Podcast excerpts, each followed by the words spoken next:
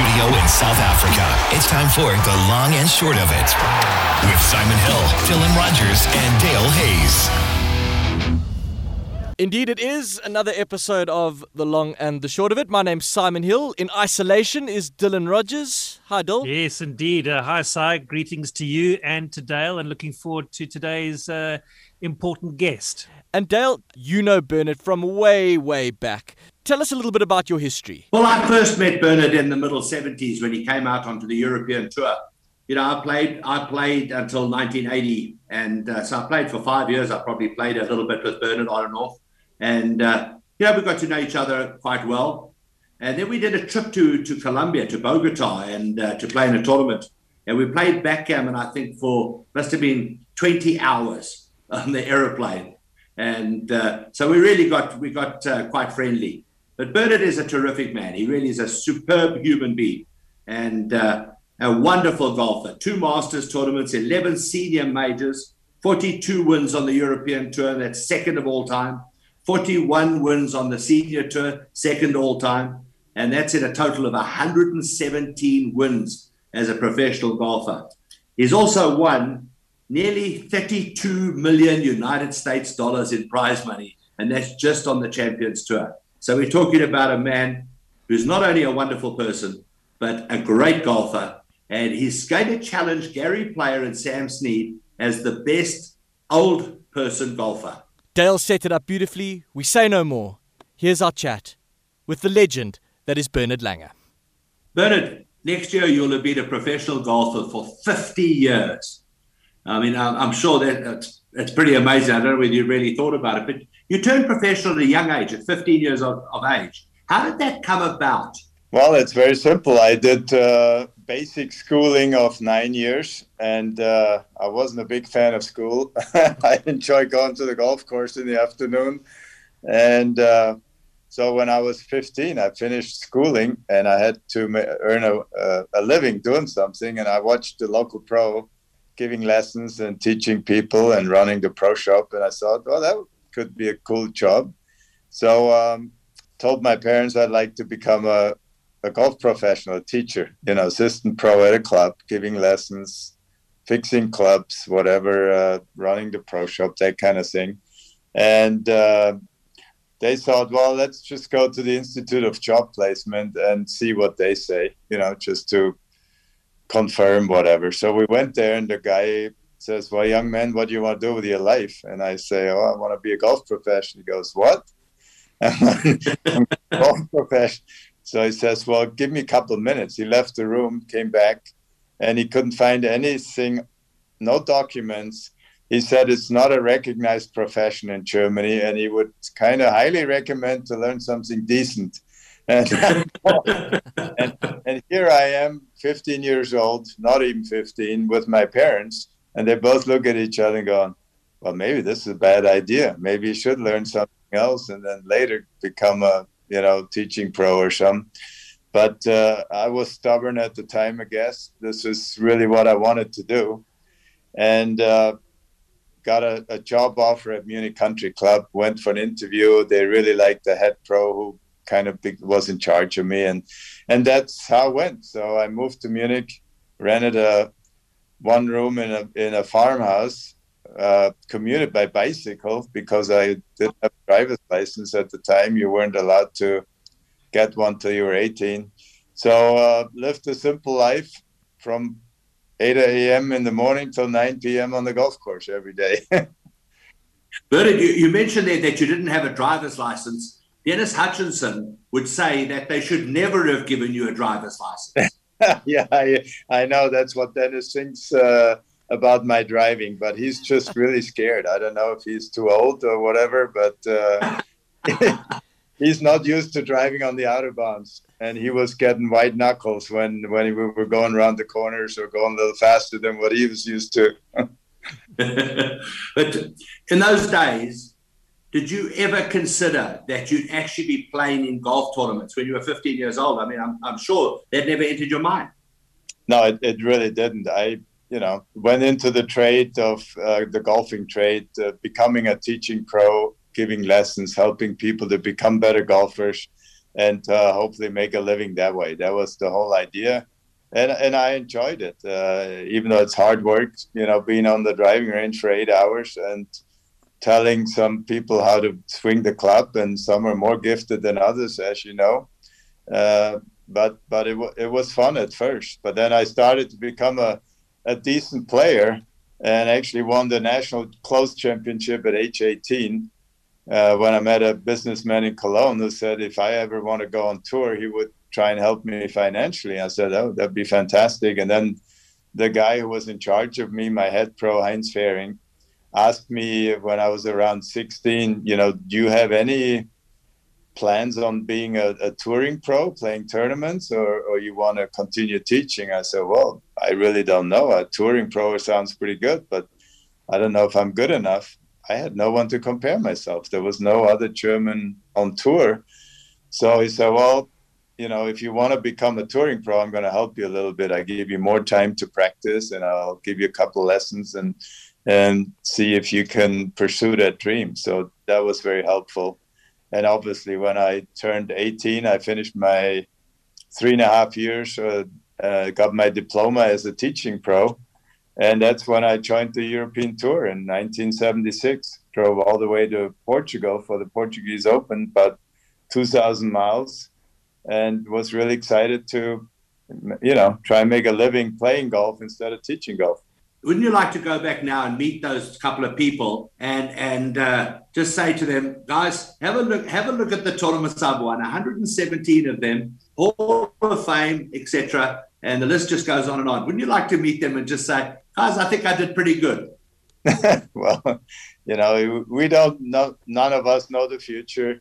You know, I, I remember, I remember playing an exhibition match with Jack Nicklaus at the Munich country club where I was assistant pro. And I was invited to play with him, which was mind boggling because I was 16 years old. I had never won anything or done anything. And uh, the members could have invited anybody. So they, they invited two of the best amateurs in Germany and myself, a 16 year old. And we were playing with Jack Nicklaus, the greatest guy, you know, in his prime, 1973. And uh, I remember, uh, I mean, I was shaking out of my knees. You know, I, I, I shanked one and then I made an eagle on the next and I hit a lady on the shoulder. And I mean, all sorts of stuff happened. I was, I was really nervous. Anyways, they, they asked Jack after the round, you know, uh, in a press interview, media interview, and they said, well, what do you think about your playing partners? And he, he started with the amateurs said yeah they this guy has great technique and a wonderful swing and the other guy has tremendous talent and and and that never said anything about me. And then some guy said, "Well, what about the young pro?" And Jack so he, he paused for a minute. He goes, "Well, he's got a lot of heart." so, so yeah, even Jack Nicklaus wasn't too impressed, I guess, at the time. He just saw that I had a, a, lot of heart, or he didn't want to say anything bad. I don't know. But Bernhard, go, go, back actually before all of that, because you're from a small village in Bavaria, and your older brother Erwin, who kindly helped us set up this chat, wasn't he a caddy at, at a local course, and, and that's how you kind of got into it? Exactly, there. Yeah, that's that's how it happened because he. Uh, we come from a poor family. We never had anything. I had to wear hand me downs from my older brother and, and all that. And so when it was about 13, 14, he started caddying and he came home with a few Deutschmarks in his pocket whenever he got a job there. And I was five years younger than him. And I'm going, wow, that's pretty cool. He's earning money and, and I want to earn some money. So when I was about nine, I begged him to take me along to the golf course so I could caddy and earn money too. And at first he said, "No, you're too little, you're too young, and all this and all that." And I just nagged and nagged, and finally, I got my chance, and I rode my bicycle with him up there. And as it happened, my first job was with the uh, club champion, the best player in the co- in the club, and and he fell in love with me right away and said, "From now on, whenever I come and play, I'm going to ask for you. You're going to be my regular caddy." and uh, you know we had a we had a great time. And as you can imagine, it's more fun caddying for a scratch golfer than for a handicap 36. And so I first I fell in love earning money uh, through caddying um, and and golf, and then we were allowed as caddies to actually practice and play a little bit, and then then I got hooked on the game. And there were about eight caddies at the time. One, and we couldn't afford any golf clubs, so a member gave us some of the old clubs that he discarded, and it was a, a two wood, a three iron, a seven iron, and a putter with a bent shaft. So that explains all my putting issues. Uh, Can you remember what your first tip was? How much you made? Well, we got two dollars and fifty pfennigs. Uh, sorry, two Deutschmarks and fifty pfennigs for nine holes. It was a nine-hole course, which uh, is, used to be about one dollar for nine holes, so two dollars for eighteen holes.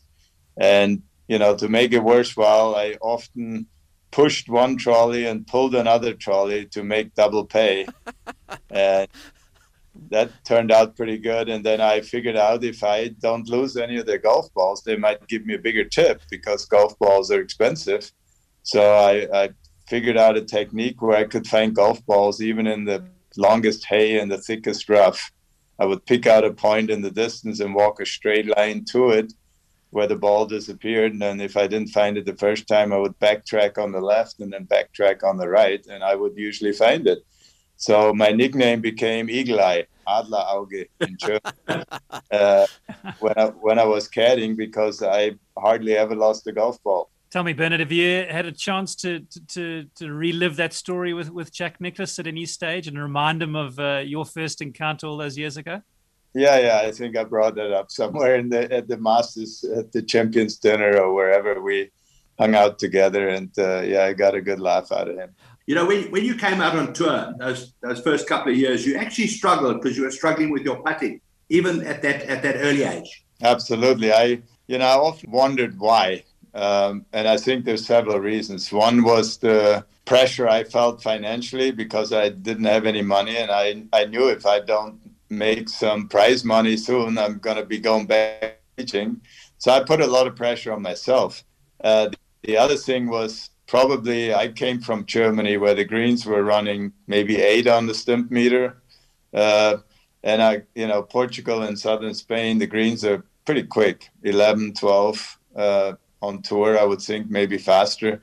And uh, it, heck, it, they scared the daylight out of me. and uh, I made a lot of three putts. And yeah, I developed the yips right away. I, I recall being very uncomfortable over short putts, you know, three, four, five footers. And then we had two cuts at the time. I don't know if you recall, but there was a Friday cut and a Saturday cut. And if you made the Saturday cut, you got a paycheck and you got into the next week's tournament as well. So it was huge. But I remember the third tournament I played was the Madrid Open.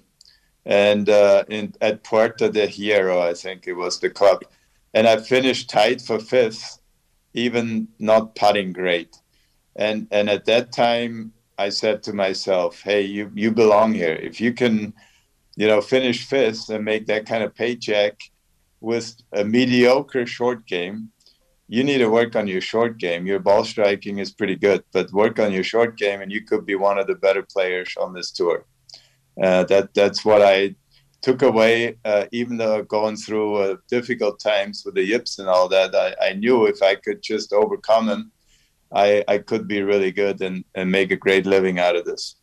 So you moved to the long putter, all right? And now recently, tell us what happened. You broke the flipping thing. No, I didn't break the flipping thing. My caddy broke. no, I I have a professional caddy usually, but uh, he needed a week off for family issues, so I hired this friend of mine. Um, I'm not even going to mention his name right now. So, and uh, you know, we play in the pro am on Thursday afternoon. I have a late tee time, and in on the Champions Tour in the pro am, you can the caddy can drive the cart. So, I said you can drive the cart with the clubs, and I'll just walk, save him carrying the, the heavy bag. Anyways, make a long story short, he takes the cart and he couldn't find the entrance. So he lifts up the rope, puts the rope on top of the cart, drives off while the rope comes down at the end of the cart, snags on the golf clubs, and he keeps driving. And now the rope stretches, stretches, and you know, pulled one of my clubs out of the golf bag after he's driven off for 20 yards or so. And I was watching this from about 120 yards away, and I, I, I knew what was going to happen. And I was screaming inside. uh, and I thought, well, here goes my driver. I figured, well, my driver is going to be bent, you know, to pieces. So he he picks up the club that flew out of the bag, puts it in, drives up to me, and uh, my first move was um, pulling out the driver, and I go, "Oh man, thank goodness my driver's still in one piece." So I, I then had to hit my second shot on the green, seven iron or whatever. Hit it on the green. I pulled my putter out, and my putter was bent about 48 degrees, as 55. I don't know. It looked like a hockey stick, not a, not a putter. And um, going here we go. So what I do now? So you know, it was too late to repair the the repair truck had already left. I immediately called them, said, Where are you? Go, oh, we're 90 miles away. I go, Well, that's no good. And then nobody has this uh, ski pole double bend shaft. So, make a long story short, I ended up putting with uh, Scott McCarron's spare putter for a day, the first round. And it was actually 600 after eight holes, but it wasn't down to putting. and then uh, Callaway shipped me uh, another putter overnight uh, that basically came for the second round. Obviously, one of the topical points and and, and hot topics in, in golf is the distance debate, and um, you know, no no more visual than us being able to to compare performances at a place like the Masters and and and you playing with Bryson DeChambeau, where I think you know a lot of followers of the game, certainly media and fans, enjoyed the fact that perhaps it was shown that you know the answer to golf is not necessarily being able to bomb and gouge it. Um, first of all, I just want to get your your thoughts on on playing with Bryson DeChambeau, who's obviously set the standard for, for long hitting on the on the tour as it stands, and then perhaps to, to wade a bit more deeper into the distance debate. Your, your thoughts on that? Yeah, my thoughts. Are, first of all, I really like Bryson, and my hat's off to what he has done. You know, when he first came on the scene, I, I wasn't sure he was going to make it. It was very unorthodox, very different, very unusual uh, you know, to have a pitching wedge as long as a sand wedge, as long as a six iron, didn't seem like that was going to work. But he made it work, and uh, he took it to a new level. This whole distance thing, and it's going to work for some courses. It's not going to work for other courses. Uh, I was asked two weeks ago, you know, who's your favorite for the Open Championship uh, two weeks ago, and I said, well, it's not Bryson DeChambeau. They go, well, why not? I go, it's not straight enough. He's he's very very long but he's not straight enough and out of that rough you can't recover and out of those pot bunkers you cannot recover and it proved right you know uh, he he did okay but he didn't do very well but it will work for a lot of courses and uh, distance is really extremely important nowadays. And all these young guys hit it pretty far. To the debate about you know reducing the golf ball or other things well it's a double-edged sword in my mind. Uh, distances uh, one of the things why people play golf and one of the things why people watch golf. Because why has john daly been so popular and why is bryson so popular? Because they were the longest hitters at their time and people love to see that ball go well it used to go 300 odd yards now it goes almost 400 yards so it's fascinating for people to see, and and it's it's one of those positive things for the game of golf. Uh, yet the other edge of the sword is that some of the courses are too short. Um, you know, people have to when they design courses now, you have to get an extra thousand or two thousand yards of land because you're not not building on uh, 6,500 yards of golf course, you're building a 7,500 yard golf course, and you need to water that land. You need to take care of that land. So it costs money. It's expensive. Uh, so all these things, you know, you know about them. The R&A, the USGA know about them. Well, they haven't done anything really for 25, 30 years about the equipment, or, or they've done a little bit. They took the square grooves away. They uh, banned the anchoring of the long putter. You know, all of that's not going to help the distance issue. Uh, so I'm not sure what they're going to do and if they missed the boat or what they could do. One of the things I think could be an option is make a larger golf ball. Uh, when you make a larger golf ball, you push more air, it won't go as far. Could increase the hole a little bit too to accommodate the larger golf ball. That wouldn't be very expensive. That could be one way to to bring it back, you know, 10, 20% or whatever it may be. Are you in favor So of a set of, of rules for amateurs and, and for professionals? Well, I, you know, the professionals have always tried to play the same rules um, for the most part, just to simplify the whole thing. So when the amateurs watch uh, on TV, or uh, we play by the same rules, so it's not even more confusing. But you know, there there could become a time when the PGAs or the tours decide to do something different. We'll we'll wait and see. Was there a certain set of satisfaction, uh, Bernhard? Though, the, I mean, the irony of being paired with Bryson DeChambeau at the Masters, and and you being able to plot your way around Augusta, and and shoot a better score uh, compared with someone who's obviously a proponent of big hitting and the bombing and gouging kind of philosophy. Do you believe that kind of that was in support of preserving the, the the integrity of golf, or perhaps that there's another way to to achieve good results on the course?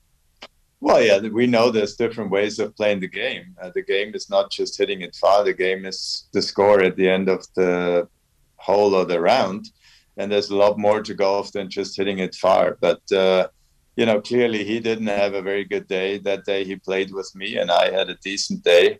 Uh, so you know, I know I basically if we play ten times at Augusta, he'll probably beat me eight out of ten times, maybe nine out of ten times because he has such a i mean he hits it 80 yards past me and he can cut corners and you know when he hits a pitching wedge into green and i'm hitting a two hybrid well who's going to win in the long run it's very obvious uh, but yeah there's some courses where i think i can still be extremely competitive at, at my age but it's uh, not necessarily augusta because that is really a, a extremely long golf course with very small greens or small parts of pockets of greens where you have to stop the ball.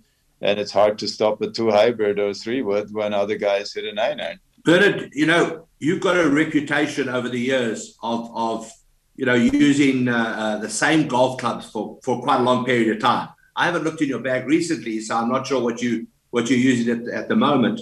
But the last time I looked in your bag, you had, you know, your clubs were were relatively old. I mean, they've been used quite a lot. What do you what do you feel about that? I mean, do you keep up and change your clubs and make sure that you're using the very latest technology, or do you just use clubs that you actually like and feel good, and so you stick with them?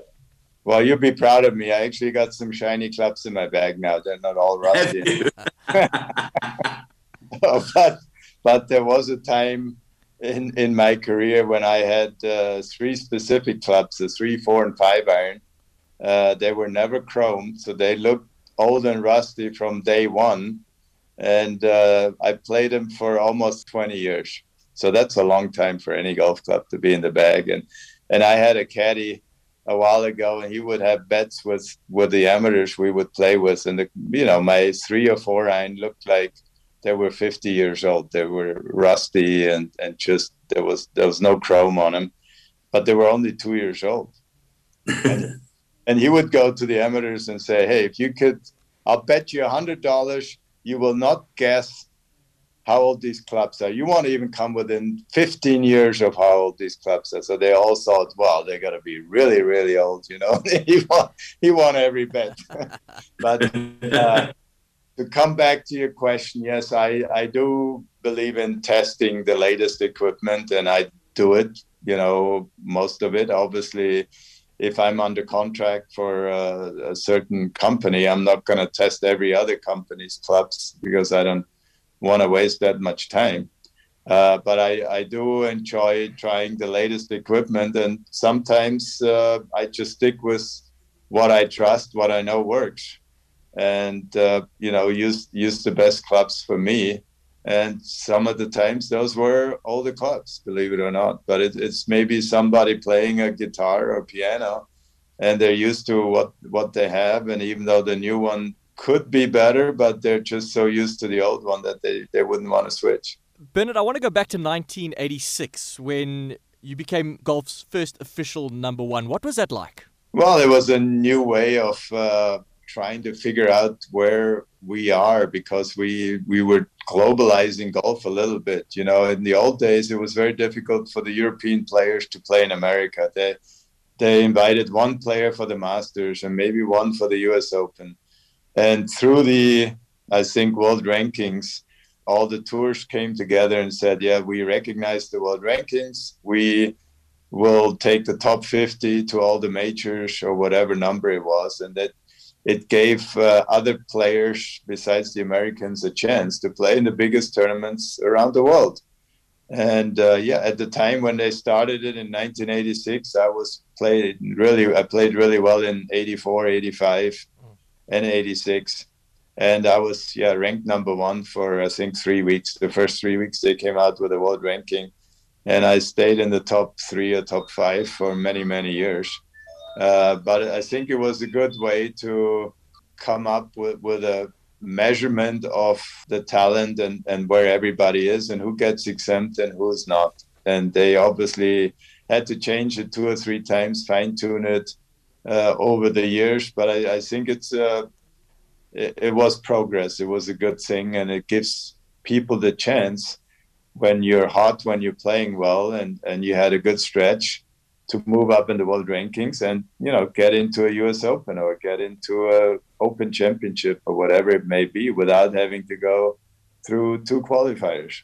And can you recall what it meant for for Germany at the time? Because you didn't have a big name golfer and you kind of put golf on the map there.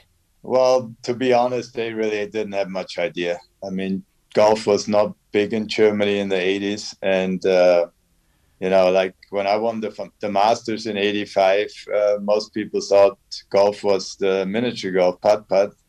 And uh, when Boris Becker won Wimbledon in 85, two, three months after I won the Masters, his his win was far bigger in a sense than my win because people understood tennis, people didn't understand golf. But uh, it certainly helped. Golf became a little more acceptable and, and people know about it now. And we have about 700 courses in Germany and probably 800,000 golfers or thereabouts. So um, it's, it's it certainly has grown from that point on, but it's still country of 85 million people, we have uh, probably what is that one percent mm. play golf? Very little. Uh, also, in those uh, those early days, uh, Bernhard, and around the same time, you were part of a golden era of, of European golf. I mean, yourself, Seve, uh, Sandy Lyle, Nick Faldo, Ian Woosnam. It really was a time when European golf did have a golden era and went through a really powerful stage. What was that like? Playing and taking on some of those those big names of world golf head to head on the European tour, and what did it mean for the tour? Well, it was. I think it was huge for the European tour because we we didn't have many major tournament winners. I think Tony Jacklin might have been the only one that had won a major. Uh, he won the, the U.S. Open and the Open Championship in '71 or thereabouts and then nobody else won majors till Seve came along, and I think his first one was 79 or so, or 80, if I recall correctly. So now, what what they call the big five in Europe, you know, Ballesteros, Faldo, Lyle, Woosie, and myself, we were all born within 10 months of each other, and we all were at the peak of our career, the same 15, 20 years, whatever you want to call it, let's say from the 80s through the mid 90s, we all won majors. We all won tournaments all over the world. And we, I think we inspired each other. I vividly recall, you know, playing against Seve almost every week on the European tour.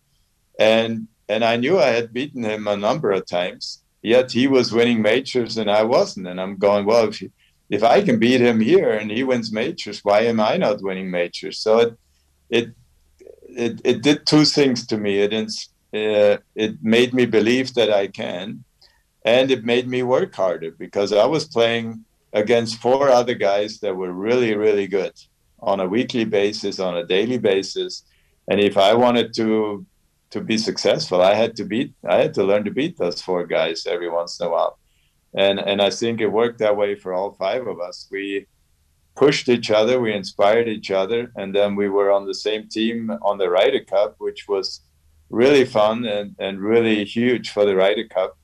And we finally started beating the Americans and started to dominate the Ryder Cup. And all that was very, very important for the European tour. Is there is there a victory um, taking on one of those those names that perhaps stands out for you, Bernhard, in, in terms of those the big five of European golf in a tournament that uh, that you were at your peak at, and you were, you know, perhaps most satisfied in, in beating one of those rivals of yours? Well, you know, it went both ways, and there's there's a couple. I mean, I, I beat Seve in a playoff at the Italian Open in Florence, and and uh, we had several playoffs. I think uh, rundowns. I had a playoff with Seve again at the Lancome Trophy, and we went uh, four holes and it got dark. And uh, they said well you can either share the prize or you come back tomorrow morning monday morning. And we looked at each other and he had to go to tokyo or whatever and i had to go somewhere else to america or something. So we said well let's just share the prize and move on. But you know those are special moments. And uh, i think i lost the playoff at the irish open to him. And so the, there were numerous tournaments where we were banging heads against each other, uh, you know, and, and with the other three as well. So those five players I mentioned earlier, we were in the mix just most weeks and uh, dominated European golf for a number of years. Well, just on that, you finished 1 2 with Seve at the Open in 84, and then I think you swapped places, obviously, in 85 when, when you won at the Masters. Exactly. Yeah, I was, you know, I was in St Andrews in July in '84, and he makes the winning putt, uh, that famous, you know, when he throws his arm in the air and, and shakes the, the fist or whatever, the, the happy smile he had, obviously winning at the home of golf in St Andrews, the Open Championship. That was in July '84, and then you go, uh, you know, nine months later or ten months later, and I I was paired with him at the Masters in '85. Uh, on the last day, and he got to shake my hand and pat me on the back. So those were very nice memories.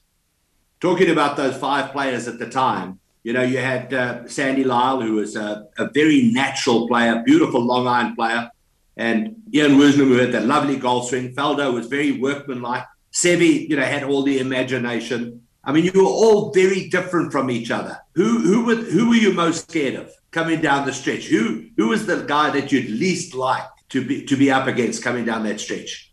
Yeah, that's a great question, I, and I would probably say Seve um, and and maybe Sandy Lyle even because Sandy showed no nerves. The guy was so gifted and talented. He just, you know, when he was on, he was un- unreal, and uh, it's almost like he didn't care. I sure he, I'm sure he cared, but it came over like, you know, he. he could hit it a phenomenal distance and make putts and do everything. But but Seve was, uh, you know, so intense. He was such a fighter, and and uh, you know, even if you play him in match play and you think, well, he's out of the hole, he was never out of the hole. He could hold a bunker shot. He could chip in from 60 yards or whatever. I mean, you just, I remember uh, Tom Lehman sharing uh, this story with me. He was paired against Seve in the Ryder Cup, and he never saw him for nine holes. Seve was left, Seve was right. he, he, they just met on the green somewhere and and talked down the middle on the green, you know, green in regulation. And they were they were even and square after nine holes, and Seve was never on the end, never never to be seen. But that's how he played golf at times. Changing the subject completely and getting getting back to uh, or getting to South Africa. You you won the Nedbank Golf Challenge in 1981, but you really supported the Sunshine Tour in difficult times. I mean, you know, those days, obviously, uh, there was a lot of pressure on, on international players coming to play golf in South Africa, but you've always supported playing in South Africa, both on the Sunshine Tour and the Nedbank Golf Challenge. Why, why did you do that? For two reasons. I enjoyed coming to South Africa and, and uh, enjoyed the, the beautiful country and the people. And, uh, you know, I had once people sent me threats um, they, they would cut out letters of a newspaper and make it into a sentence and saying, if you play South Africa one more time, we're gonna hurt you and your family or something like that, you know. And and they obviously, you know, uh, anonymously or whatever, they didn't want to be known. I gave it to the police and they never found who it was. But I I felt it was very wrong for to put us sportsmen in front and blame us to fix apartheid or whatever the issue was. You know, the politicians couldn't couldn't clean it up or couldn't fix it, and then we were supposed to. And I looked at it in, in another way. When we played Sun City, let's say the prize money was $2 million uh, at some point overall, the overall prize money. Well, Bophuthatswana got 50% of taxes. So they got $1 million US dollars to the government of Bophuthatswana, which is probably more money than you know, they got from anywhere else. So us, us going to play there really helped the community there and not hurt them. That's how I saw it. But uh, I was always a global player. Player there. I played in Australia and Japan and Africa and just about everywhere. The only place I haven't been is Antarctica, and I don't think I'm going to go there. But uh, anyways, that that's how I looked at myself and and um, really enjoyed my visits down there. You know, you've you've done so much. Your career has been absolutely phenomenal. Winning the Masters, uh, nearly winning the Open Championship a couple of times, Hall of Fame, um, the the German Sports Hall of Fame. I mean, the list just goes on and on and on. Uh, more recently, the Payne Stewart Award, which is which is a massive award to get. Of all these things, which which is the one that makes you feel the most proud? Well, that's that's a tough one to answer because I I, I feel like they were all important at the certain time. You know, winning my caddy tournament the first time was important, or or winning the uh, first German Open was big. And you would say, well, how can a winning a German Open be big, or even the German National Open? And then, you know, one tournament most people don't even know about the World Under 25 uh, Cacharel. World Open under 25 years of age. I won that by 17 strokes. And to me at age you know 22 or whatever i was was huge because it, it, i started putting well and it gave me the confidence well if i can beat these guys by 17 i should be winning other tournaments. And and it just was a huge stepping stone obviously you look back and you think well the, the masters wins had to be the biggest and they probably were but you know my four wins at the father son with my kids are just as meaningful to me as some of the biggest wins I might have had on tour because it's such a unique event and, and so cool to be with your kids playing in front of live TV inside the ropes and all that. Or, you know, representing your country in the World Cup or the Ryder Cup. Those are such amazing events where you create friendships and, and it, it's such a different game in a sense uh, than a regular tournament when you play team events. I truly enjoyed that and, and I love that. So they're very meaningful to me.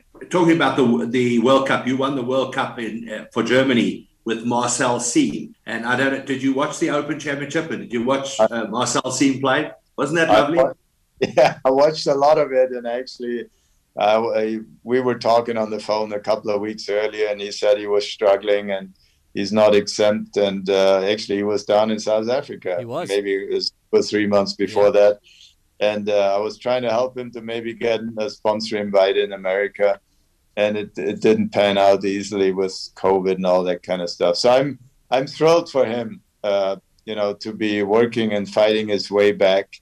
And he's had two or three really good weeks in a row, and it was exciting to watch him on TV doing so well at a major championship. The other thing I wanted to ask you is you've won tournaments by so many shots a number of times. You mentioned Cacharel, you won by 17 shots. I think um, you shot about 265 and the other guy shot uh, like 290 something. Uh, but you won the German Open by seven shots. You won the Irish Open by 10 shots. You won uh, first and third of your senior victories were both by eight shots. Why, why do you, why are you able to do that? I mean, a lot of players get a lot ahead and then they kind of let things slip a little bit, you know, and, and end up only winning by a few shots. But uh, obviously, obviously, you just like keep going. Well, I, I both happened to me. I've you know I've had when I had a, a good lead and then it it dwindled and became very tight. and may have even lost one or two of those. And I've had tournaments when I just felt so much in control of my game uh, that I just pushed further and further ahead. Um, one of those stood out to me winning the uh, senior open at Royal Porthcawl uh, a few years back. I think I won it by 13 shots. and and Montgomerie finished second, and and he said, "Well, I should be the winner. If Langer hadn't been here, I would have beaten everybody else by four or something like that." So I, I don't know why. I guess you just get into a into the zone, into a comfort where you just hit a lot of quality shots and and make some putts, and then maybe if you have a sizable lead, the pressure becomes even less, and you are probably playing even better. Um, I really can't explain it um, sometimes I play so poorly that I wonder, you know, when you play poorly, you don't know why you play poorly. And when you're well, you don't know why you're playing well. It's just a crazy game. Bernhard, you played in multiple Ryder Cups, 10 of them. It's a Ryder Cup year. It's at Whistling Straits. And Dale, I saw you put out something earlier this week saying that you think Whistling Straits suits the Europeans. How do you see it going, Bernhard? Yeah, I think it's a very good golf course. It's a great golf course for match play as well. There's a lot of exciting holes where stuff can happen. Uh, I believe both teams uh, have played numerous tournaments there, whether it was majors or other events, and I'm not sure it favors anybody. So I I could see that being a great venue and and a pretty tight uh, competition right now. I think we the Europeans have a good team and the Americans have a great team. So I, I see coming down, you know, to a, to a pretty tight match, and I'm not sure who's favored. Obviously, I'm pulling for the Europeans, but we'll have to wait and see. I also like the two captains. I think uh, Padraig Harrington uh, is going to be a great captain, and so will Steve Stricker. So um, it, it's going to be an exciting match to watch. Now, every captain brings something different to the party. What kind of a captain were you? Well, I I never really had been captain of much before, so uh, I I always say it was strange to be at a golf tournament for a whole week and never hit a golf ball, never swing a club, and just watching watching others play. It's like a fish out of water. But I, I, I felt I prepared very well. I was playing under four different captains in the 10 years I played in the Ryder Cup as a player. And I watched those four captains and what I felt they did well or what maybe they didn't do as good as they could have.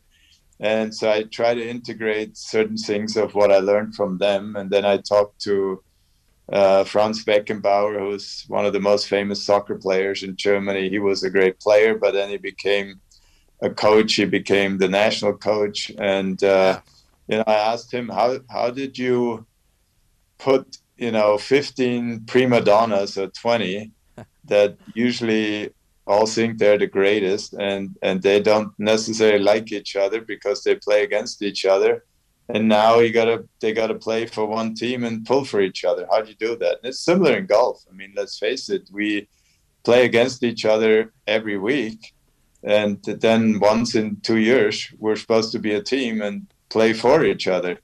Uh, not necessarily easy. The other tricky thing is you have on the Ryder Cup you have 12 players. You only play eight on Friday morning and afternoon and Saturday morning and afternoon. So four guys are sitting out. So you're basically telling these guys, these four guys, every morning and afternoon, whoever that is, hey, you're one of the greatest players in the world, but you're not good enough to play this morning. And you know they're not stupid. Uh, they don't like sitting on the bench and watching. They want to they want to be in the mix of it. So you have to keep them happy. You have to instill confidence and let them know I value you. I know you're a great player.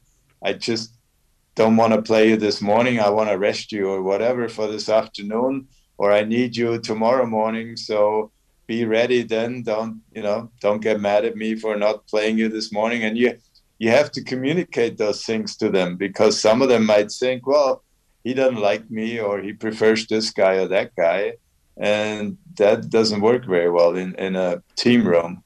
And I, I think I handled that fairly well. I was very open with communication, talked to everyone one to one, had a great uh, team of vice captains around me. Uh, we also prayed a lot. And, um, you know, all, all of that combined ended up in a the biggest winning margin of a European team on foreign soil. Um, actually, you probably won't recall, but we won all five segments of we won the foursomes, four balls, foursomes, four balls, and the singles uh, in Detroit on, on foreign soil at a hostile, basically, environment. And that's not to do. So it was quite an amazing week. Sure, those conversations, uh, Bernhard, do, do, you recall being the most difficult when you had to leave a player out? Is there one that comes to mind where you had to break the news to a player to say, listen, you are playing well or you're a fantastic player, but I'm sorry, there's no there's no spot for you today.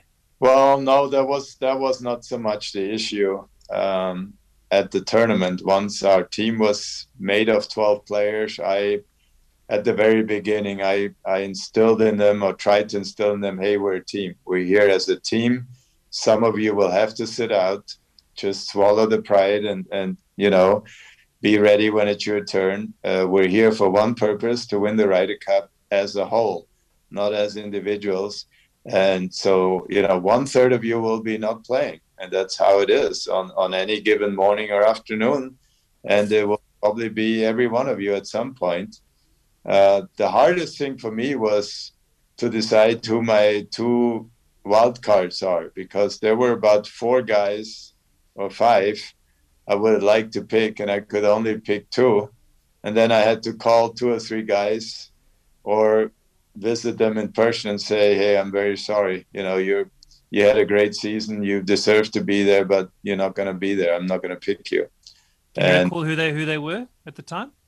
Yeah, one was Cejka, and the, but there was one uh, gosh, a Swedish player. I can't recall his name right now. I'm getting old.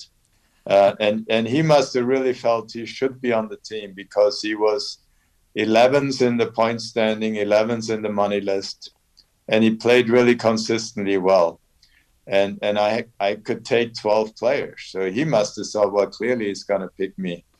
And uh, I sent my my vice captain uh, was Anders Forsbrand. I sent him to uh, Oakland Hills Country Club in Detroit several weeks before, and I said, I want you to spend two days there just checking out the golf course. Look at uh, every hole, you know, what type of player do I need? Do I need a straight driver? Do I need a uh, somebody that's long or or short and precise, or is the short game more important or whatever? So Anders did a wonderful report. He came back to me, and when he told me that, I didn't pick that Swedish player, and I, I picked Luke Donald and I picked uh, Colin Montgomerie, who were not necessarily the obvious ones at the time. They were in in the mix, but I could have just as well taken others. And yeah, when I faced that uh, Swedish player, I can't remember his name now. Uh, he turned white, white as a piece of paper, and uh, I really felt terrible for him because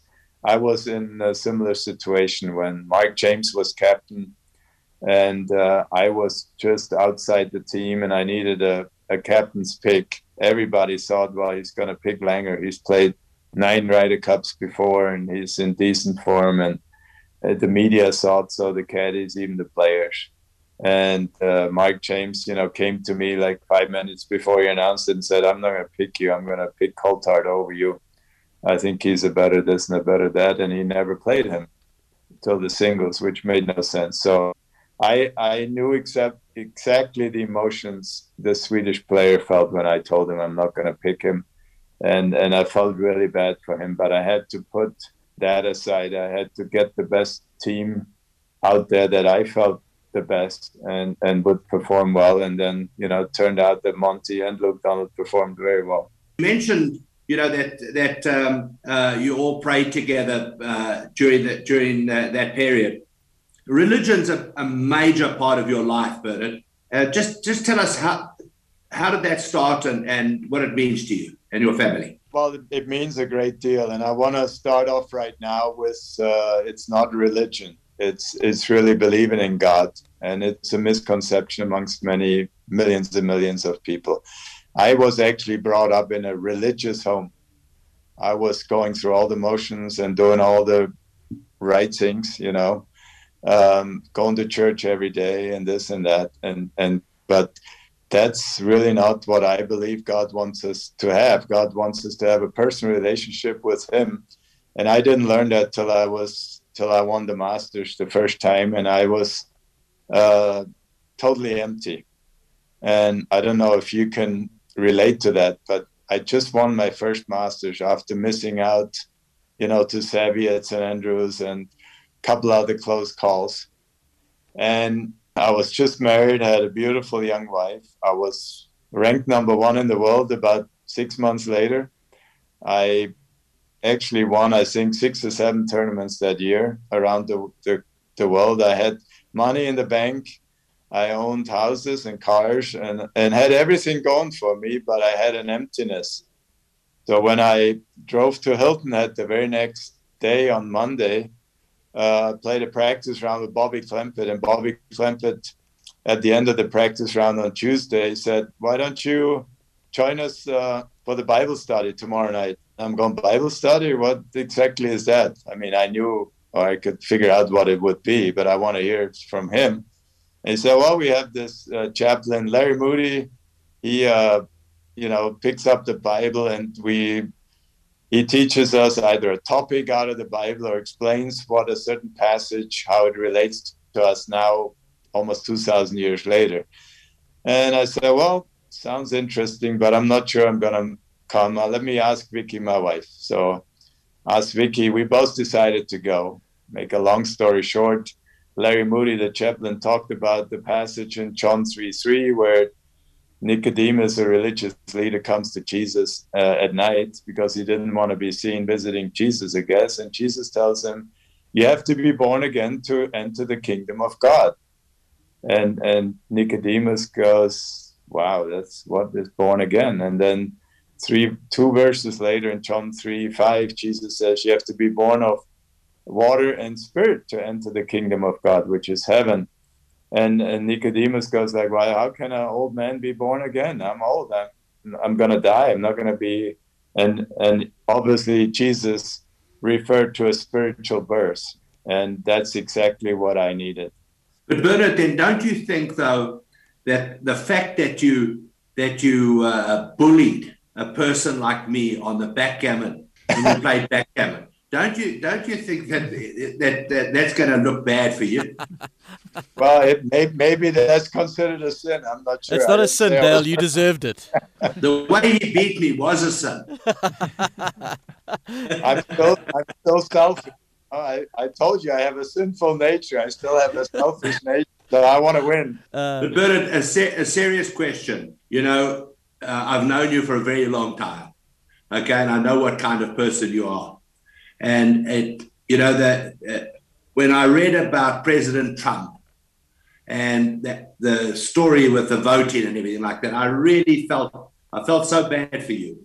That must yeah. that must have uh, been very hurtful for you. It was uh, it was very weird how it came about, and it was really the media's fault, not not President Trump. Actually, President Trump called me once he got a wind of this a, a few days later when it was in the media. He called me up personally and said, I, I want to apologize to you because uh, you know I somebody gave me this information. It was bad information, and it was all twisted and turned. And the Washington Post printed an article that was totally wrong, uh, and and it put me in a bad way of light probably because I would never stand in line to vote in America when I have a German passport and I'm a German citizen. I'm not stupid. Oh, so why waste two of my time to just get told you can't vote? So the whole thing was made up just to make Trump look bad. Basically, that's what it was.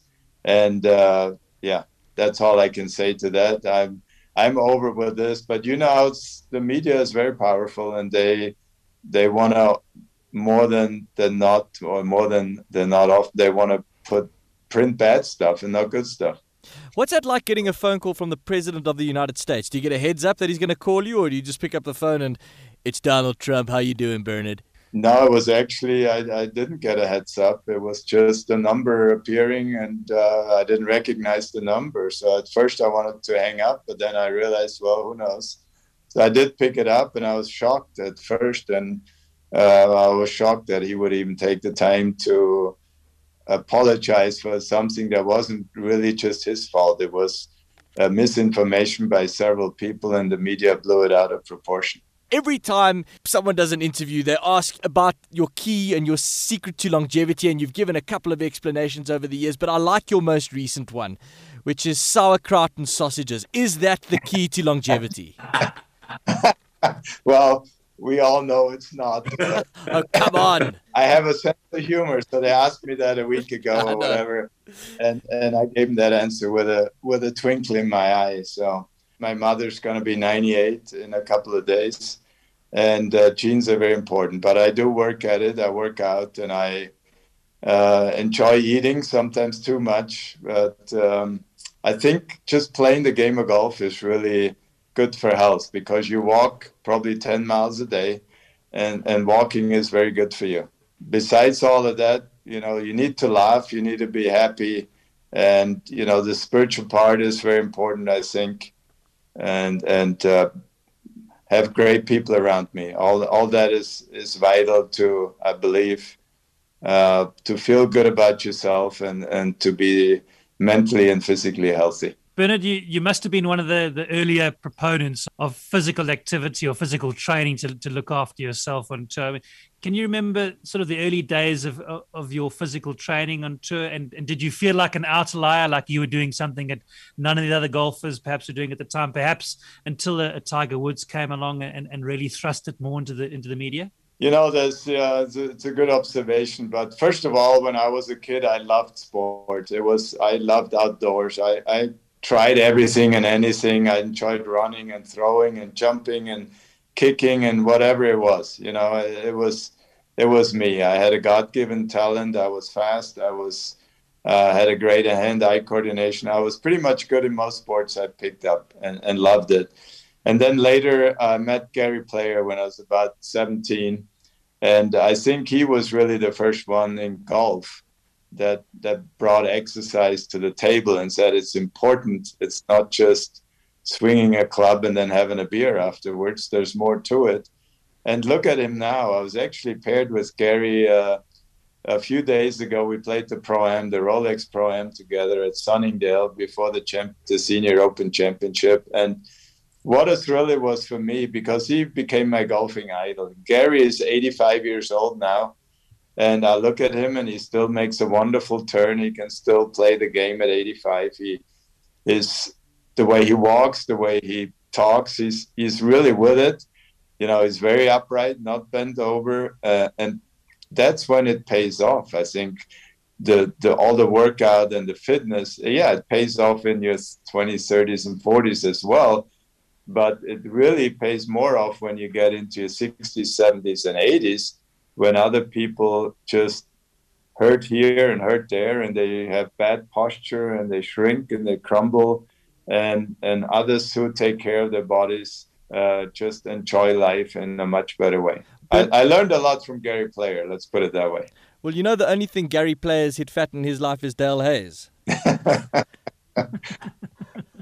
you know, I used to, I used to, uh, when Bernhard used to come into the gym and I, I would be, I've done my two hours. So I used to leave and, and then Bernhard would go to the restaurant. Of course, I didn't like to eat, so I would go back to my hotel. But um, Bernhard, I just want to finish off by saying it. For me, it's been a privilege knowing you for, for all this time. You're you're a wonderful human being. You really are, and and you should be so proud of your success in golf. But more than that, your your success in life. And and uh, I think I don't think I've ever heard anybody say a negative word about you. And that's something you should be very proud of. I really appreciate that. That means a great deal. Thank you, and, and God bless you all. I enjoyed talking to you. There it is, a win for the ages. The long and short of it. Simon Hill, Dylan Rogers, and Dale Hayes. Thanks for listening. We'd ask our friends, except we don't have any. So please like and rate this podcast. Until next time.